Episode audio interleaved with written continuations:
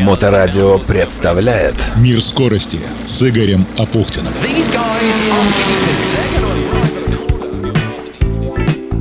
Приветствую, это Игорь Апухтин и Мир скорости.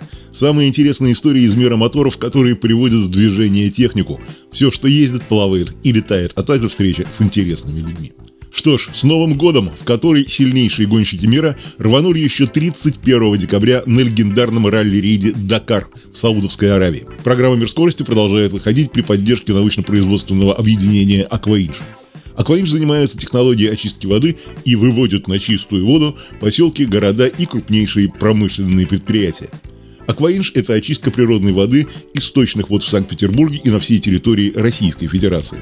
Неоспоримое преимущество компании – предоставление полного комплекса услуг в области систем водоподготовки и водоочистки, от обследования объекта до строительства под ключ и последующей эксплуатации очистных сооружений и станций водоподготовки с гарантией качества очищенной воды, причем качества самого высокого. В том и заключается миссия компании – в обеспечении людей чистой питьевой водой, а также безопасной и экологичной утилизации и очистки сточных вод – Научно-производственное объединение «Акваинж» ведет работу, основываясь на принципах социальной и экологической ответственности для обеспечения экологической безопасности и сохранения природной среды для будущих поколений. Да, перед Новым годом с поздравлениями у нас в эфире был основатель компании, председатель совета директоров и ветеран автоспорта Олег Трескунов, и я напомню еще раз его поздравления. Я хотел бы поздравить всех радиослушателей с Новым годом, пожелать им всегда думать, как мы говорили, о ближнем, здоровья, э, успехов в работе, э, быть таким, какими вы есть, э, не выковениваться, не выпендриваться, заниматься своим делом. Итак, Дакар 2023 года, но теперь впервые за 30 лет на нем нет КАМАЗа, побеждавшего здесь 19 раз, а еще чемпиона 2017 и вице-чемпиона 2020 года Сергея Корякина, нет обладателя Кубка мира по ралли-рейдам Владимира Васильева и практически всех остальных россиян. Причем КАМАЗ решил и проблемы со спонсорами, и с деталями, но споткнулся от требований Международной автомобильной федерации, которые огласили еще в марте. По нему гонщиков из России допускали до любых чемпионатов, но без символики на экипировке и машинах, флага и гимна. И при условии приверженности принципам мира и политической нейтральности – в случае отказа из альтернатив оставались только локальные гонки местных автоклубов, согласных допустить людей из России, частные ивенты или американский конгломерат NASCAR, действующий под собственной эгидой. Даже гражданство другой страны работало не гарантированно. Резервист Феррари Роберт Шварцман воспользовался давним израильским паспортом для дебюта в практике на Гран-при США, но уже в Абу-Даби пришлось заявляться под белым нейтральным знаменем. Впрочем, об этом я уже рассказывал.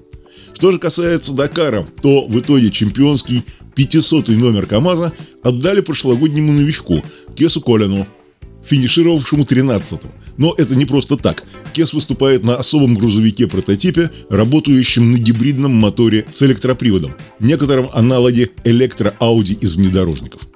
Россиян на этом Дакаре всего трое. Полностью российский экипаж во внедорожниках Денис Кротов и Константин Жильцов и многолетний штурман саудовца Ясера Сейдана Алексей Кузьмич в мотовездеходах. Кротов заявлен как представитель Кыргызстана, Кузьмич и Жильцов как нейтралы от Российской автомобильной федерации РАФ.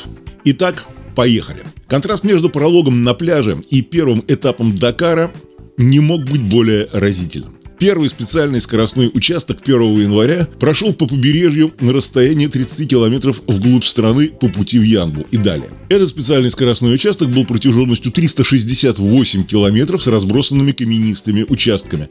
И там выбыл из гонки Сэм Сандерленд. Почему это важно, сейчас объясню. Да, никто, даже мастера ралли-рейдов, которые добиваются результатов в погоне за высокими показателями, не может по-настоящему укротить Дакар.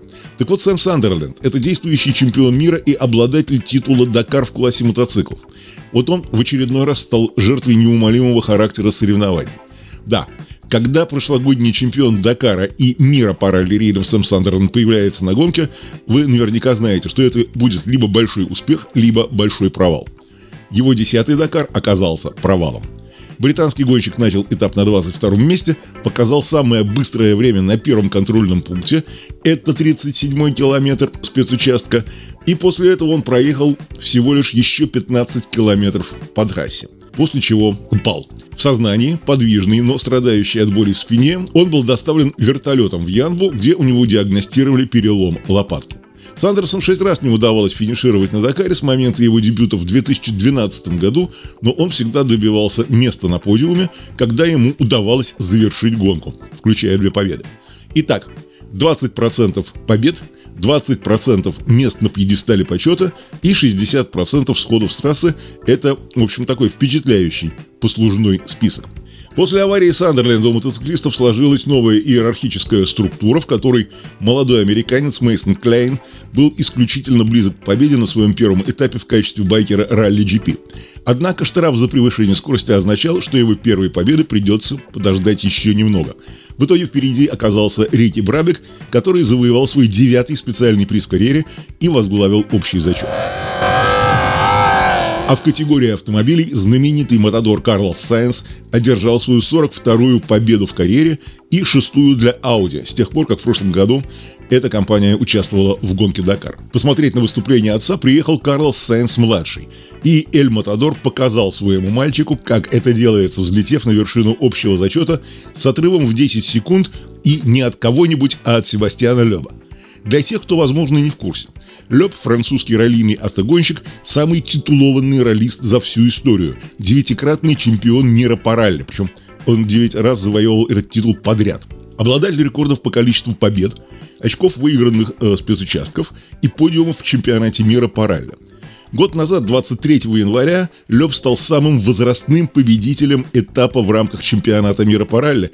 В возрасте 47 лет 332 дней он стал триумфатором на ралли Монте-Карло 2022. На Дакаре он тоже не новичок, сюда он впервые приехал 7 лет назад, становился серебряным и бронзовым призером, сейчас на первом скоростном этапе занял второе место. Что творилось у остальных? В категории Т3 победитель Дакаров 19, 21 и 22 годов Чалека Лопес вернул себе контроль, выиграв свой первый этап за два года, в то время как Гийом Демеиус обыграл Сета Кентера в борьбе за второе место. А вот гонка в Т4 свелась к противостоянию двух вундеркиндов, в котором Эрик Гачал одержал верх над другим 18-летним парнем – Пау Наварро. Эта борьба получила титул «Выступление дня».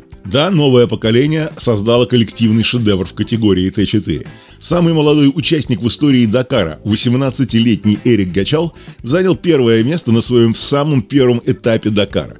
Его отец и дядя, которые в прошлом году добавили к своим именам несколько побед на этапах, уже давно восхищаются его талантом, и теперь, в общем, стало понятно, что это не просто их семейная гордость.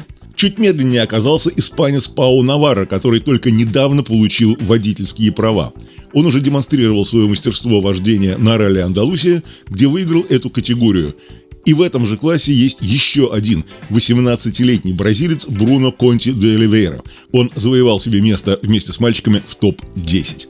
Вот такой вот интересный зачет Т4 получился, и дальше будем смотреть, что будет происходить. Но ну, молодцы, конечно, 18-летние мальчишки такую борьбу устроили. В грузовиках Мартин Мацек продолжил развивать свой успех, заложенный еще в прологе победой над своим соотечественником и соперником Алишем Лапрайсом. И, конечно, без КАМАЗов грузовики выглядят, скажем честно, довольно бледно. Но, тем не менее, есть еще порох в пороховницах, и Дакар будет э, развиваться еще на протяжении почти двух недель. Будем следить за победами, удачами, неудачами – и посмотрим, чем вся эта история на Дакаре закончится.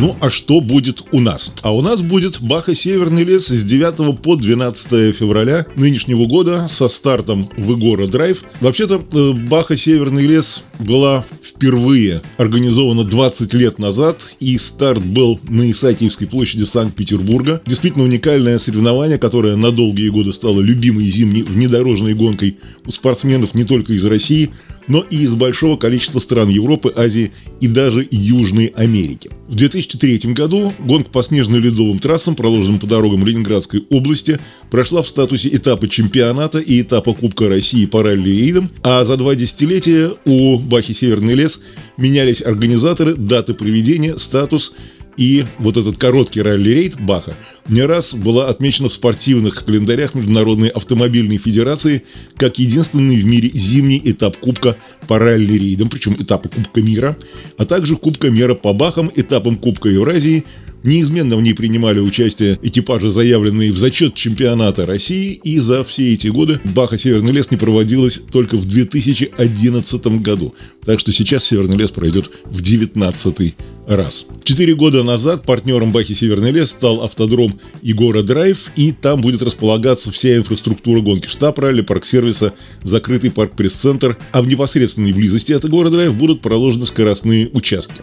Снежно-ледовая Баха откроет сезон и пройдет в статусе первого этапа чемпионата России в зачетных категориях абсолютный Т2, Т3 и рейд-спорт. Ну и командный зачет, разумеется. Организаторы уже начали подготовку трассы к соревнованию. 9 скоростных спецучастков протяженностью почти 400 километров будут проложены по дорогам Выборгского и Приозерского района Ленинградской области, а общая дистанция маршрута составит 600 километров.